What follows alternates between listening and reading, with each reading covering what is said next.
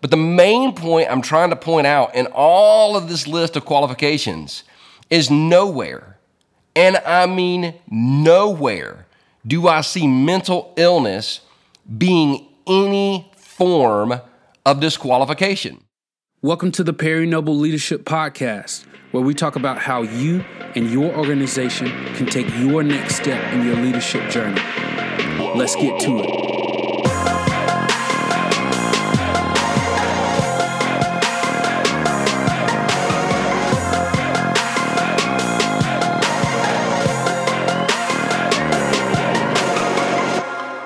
Well, welcome to the Perry Noble Leadership Podcast, where we believe, or I believe, we believe that everything and everyone in your organization is impacted by your ability to personally develop and grow as a leader. I've kind of hesitated on this particular podcast for a while. In fact, I've held out for a week or two. I've actually deleted my initial recording of this podcast because it's such an emotional topic for me. And what we're going to deal with today is um, a statement that was made about three or four weeks ago by a somewhat popular um, pastor.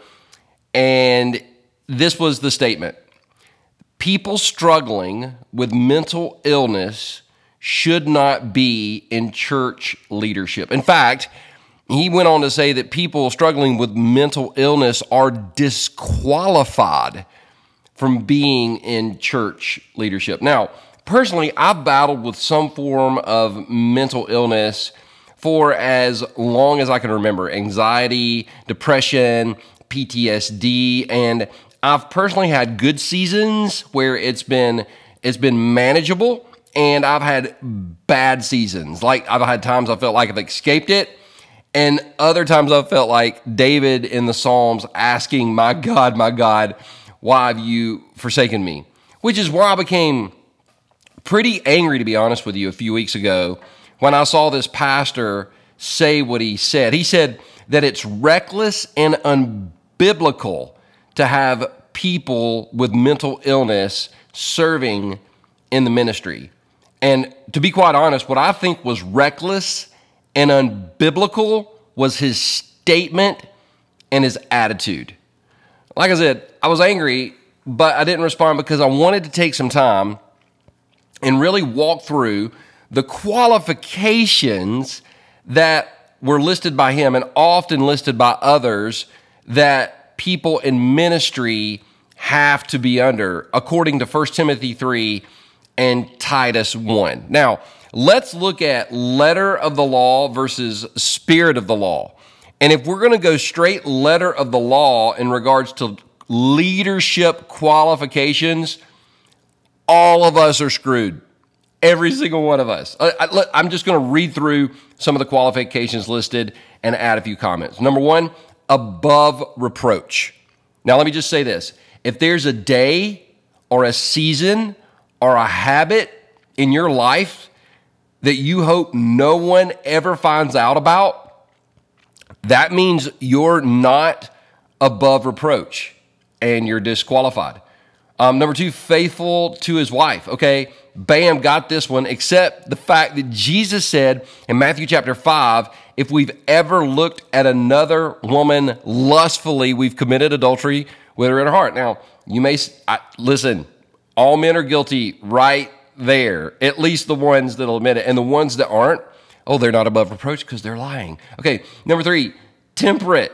So if you've ever lost your temper, you're disqualified according to the letter of the law.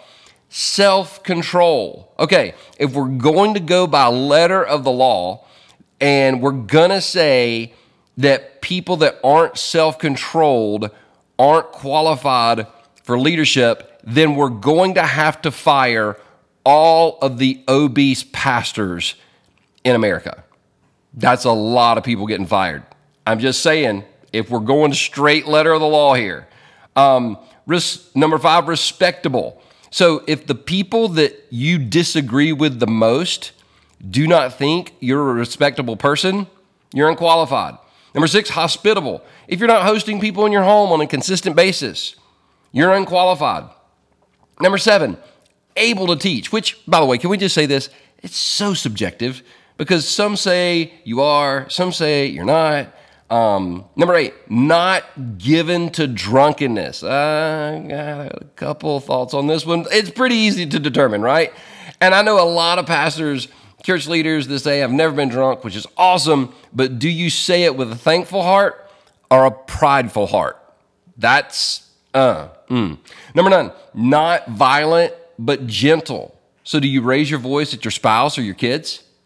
Um, number ten, not quarrelsome. Now this right here disqualifies so many church leaders because too many people are looking for a fight rather than building other people's faith. And um, that's just jacked up. Number eleven, not a lover of money. Now, a lot of people might say, hey, I'm not a lover of money. That's awesome. But how often do you pick up the check when you take people out for a meal? Or do you sit there and expect them, them to pick up the check? Um, number twelve, must manage his own family well. So if your kids are crazy, disqualified. Now, I, I've just read through like twelve characteristics, and all of these are, are incredible ideas. They're from the scripture. They're from God, and they're guidelines, but who really knows the exact meaning of each one? But the main point I'm trying to point out in all of this list of qualifications is nowhere, and I mean nowhere, do I see mental illness being any form of disqualification. If you're if you're a pastor or a church leader that wrestles with mental illness, you're not unqualified. This guy's statement angered me because it shames people into silence. By the way, something Jesus never did. And if you're called into ministry, then Jesus knew everything about you before he called you, including what you would and currently are struggling with, and he called you anyway.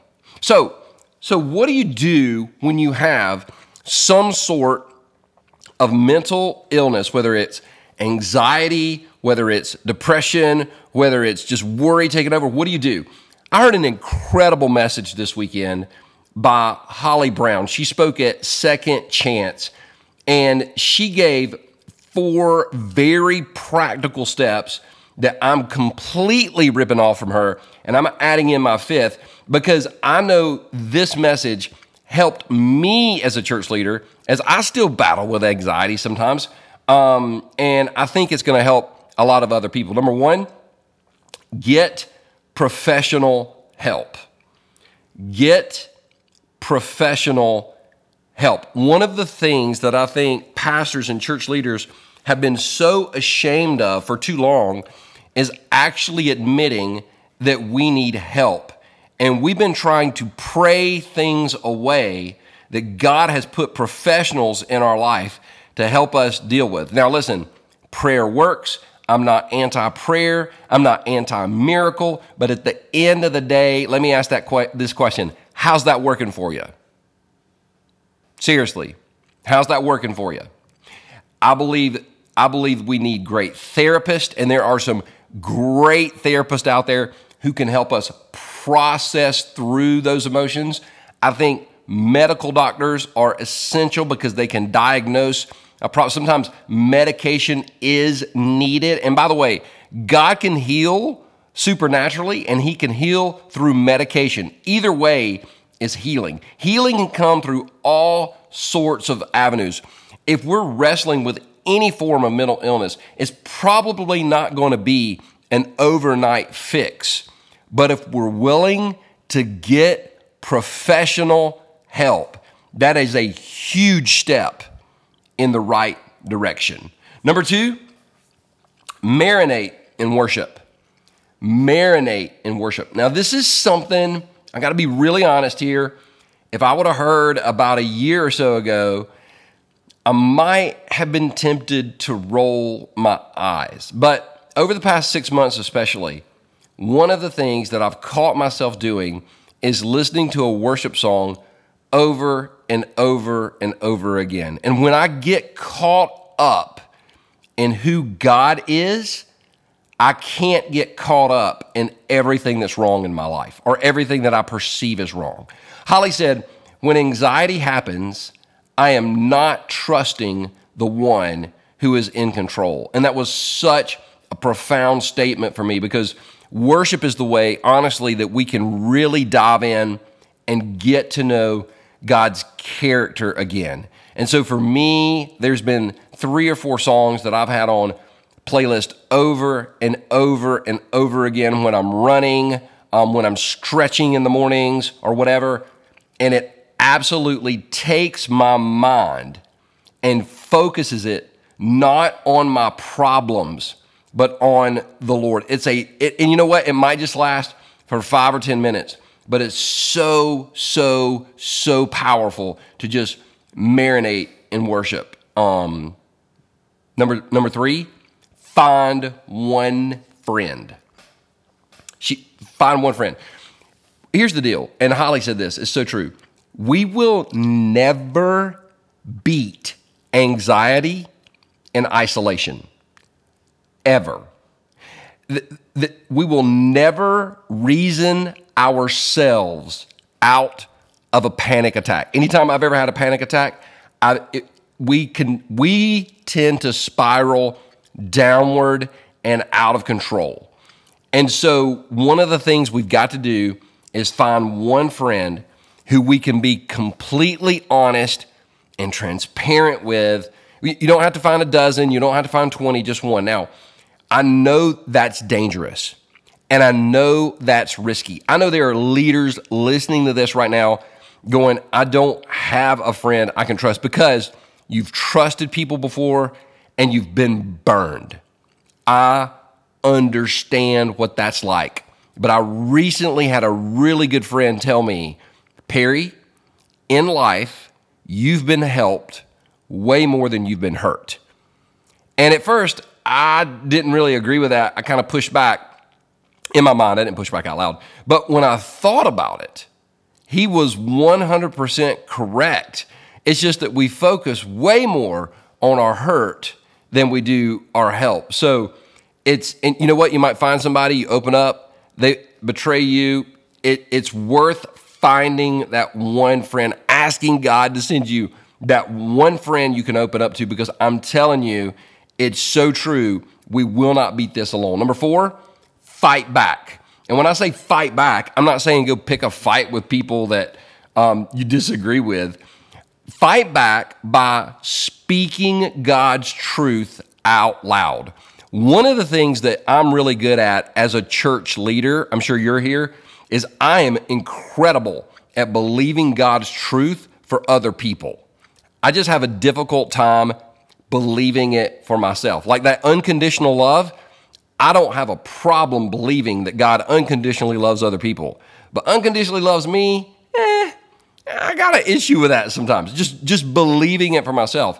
However, once we speak truth out loud, literally we say things out loud, it, it has an unbelievable impact. And here's why. We cannot speak faith and our mind be dominated by fear at the same time.